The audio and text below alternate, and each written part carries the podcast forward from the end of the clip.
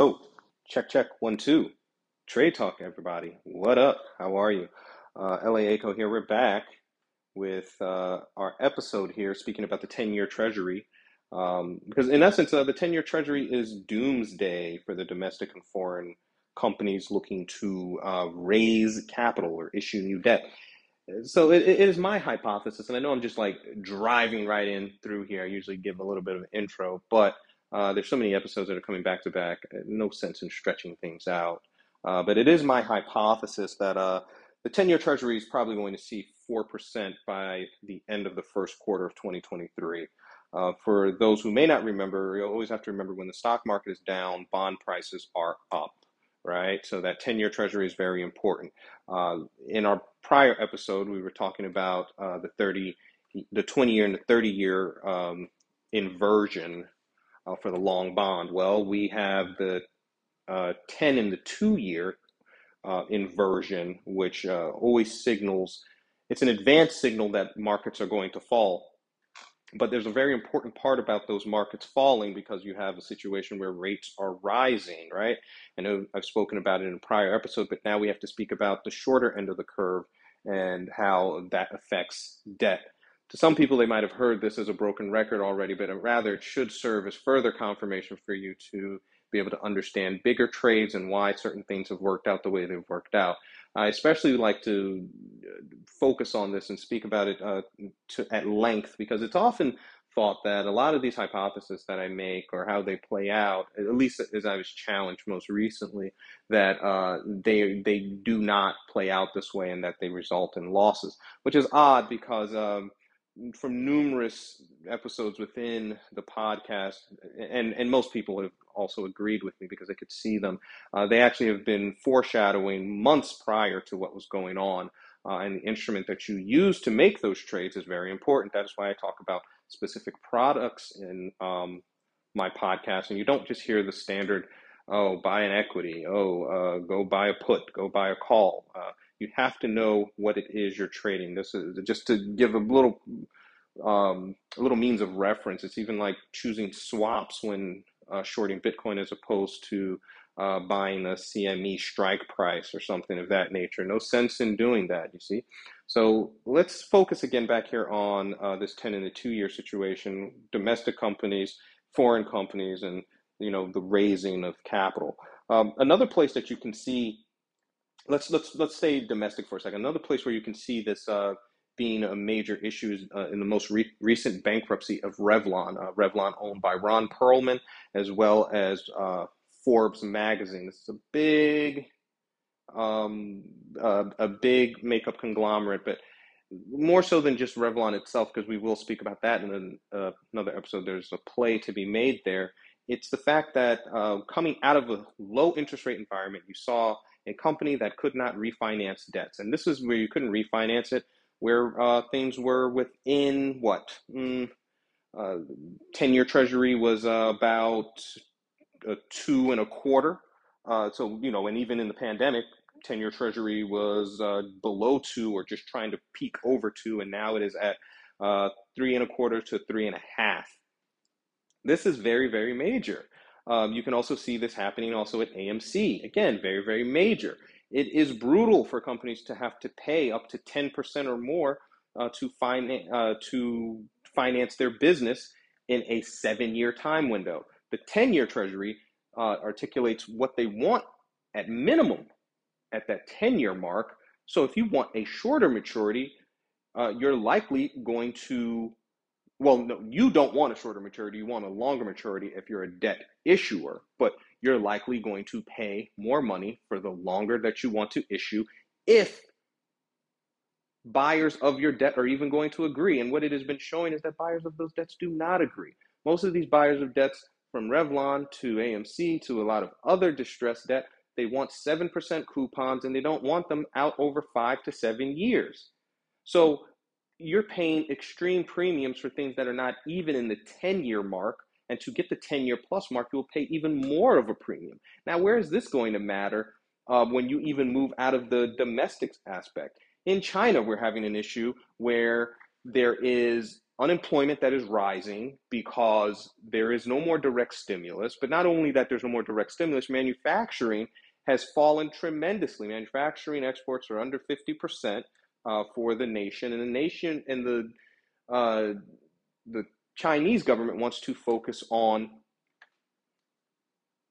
building, uh, not building, but padding GDP, putting money into infrastructure. When what's and you know already know what infrastructure is. It's building, right? And you want to build, and you want to make real estate, or you want to make uh, developments that employ people, but also get people to buy. But you're having an issue of unemployment. If you're having that issue of unemployment, how are you getting money to circulate? Like we've always talked about, the ability to borrow well, what companies want to necessarily borrow at this very time if you're trying to do infrastructure? And the ones who need to borrow are the ones who are already in debt, such as the real estate companies, the construction companies, etc. Because if the real estate companies who wanted to develop can't pay the construction companies who can't, it's a cascading effect. This becomes a very important problem. So, where are they borrowing at? I say this because it may not be a one to one as most people would think about it, but it does matter because if you're having this issue here most of those big companies that are that the Chinese government is trying to funnel money through to have these info uh, to really get GDP and infrastructure going, they have U.S. U.S.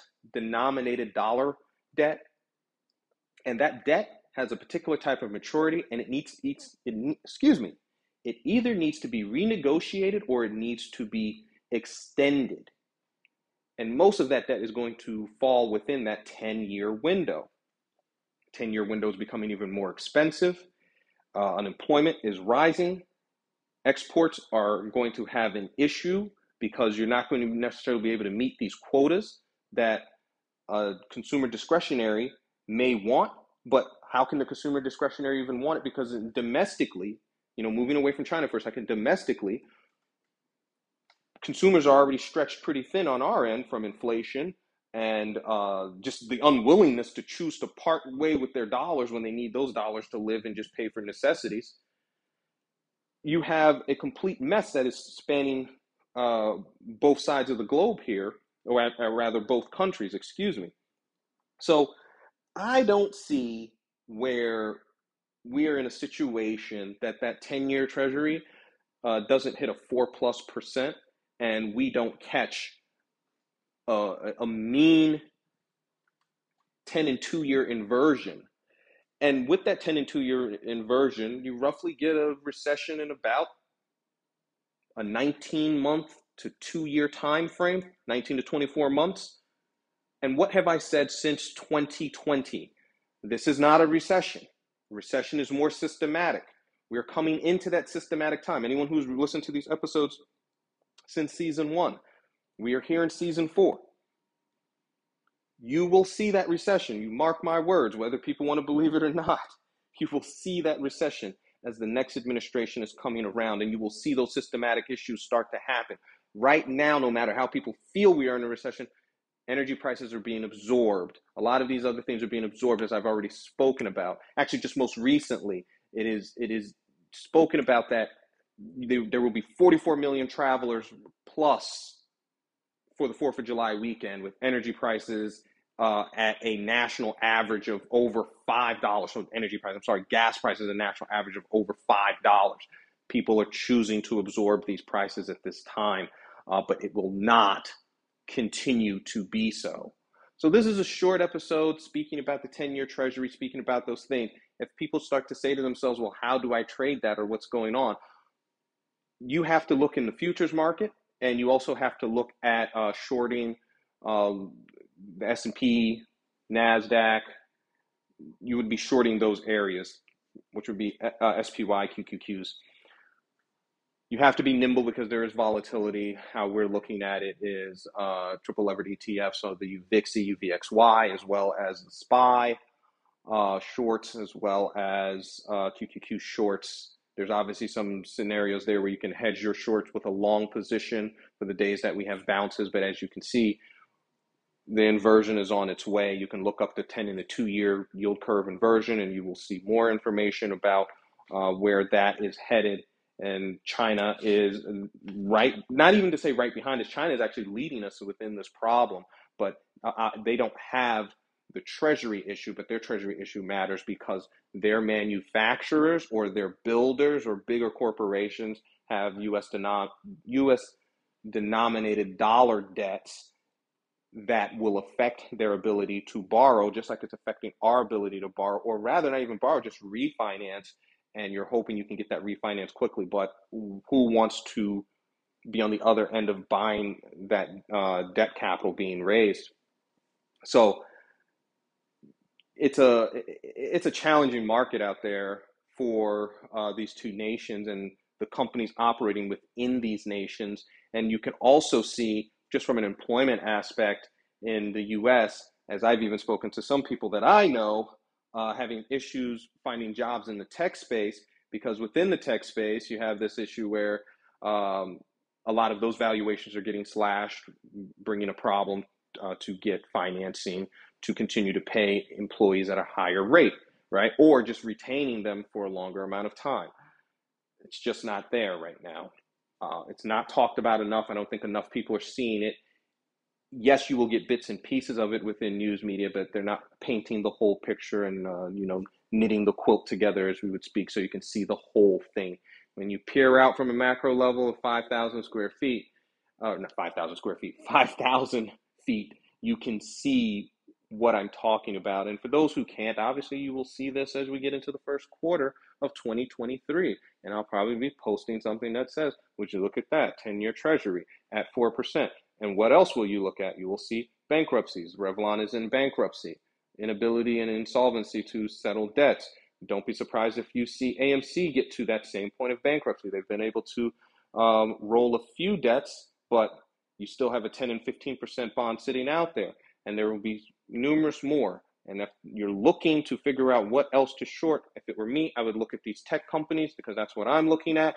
Uh, the ones that are overextended on debt, and then the debt is coming due probably within the next two to three years. Again, this is that that area of time where I would think there would be a systematic recession from a credit standpoint.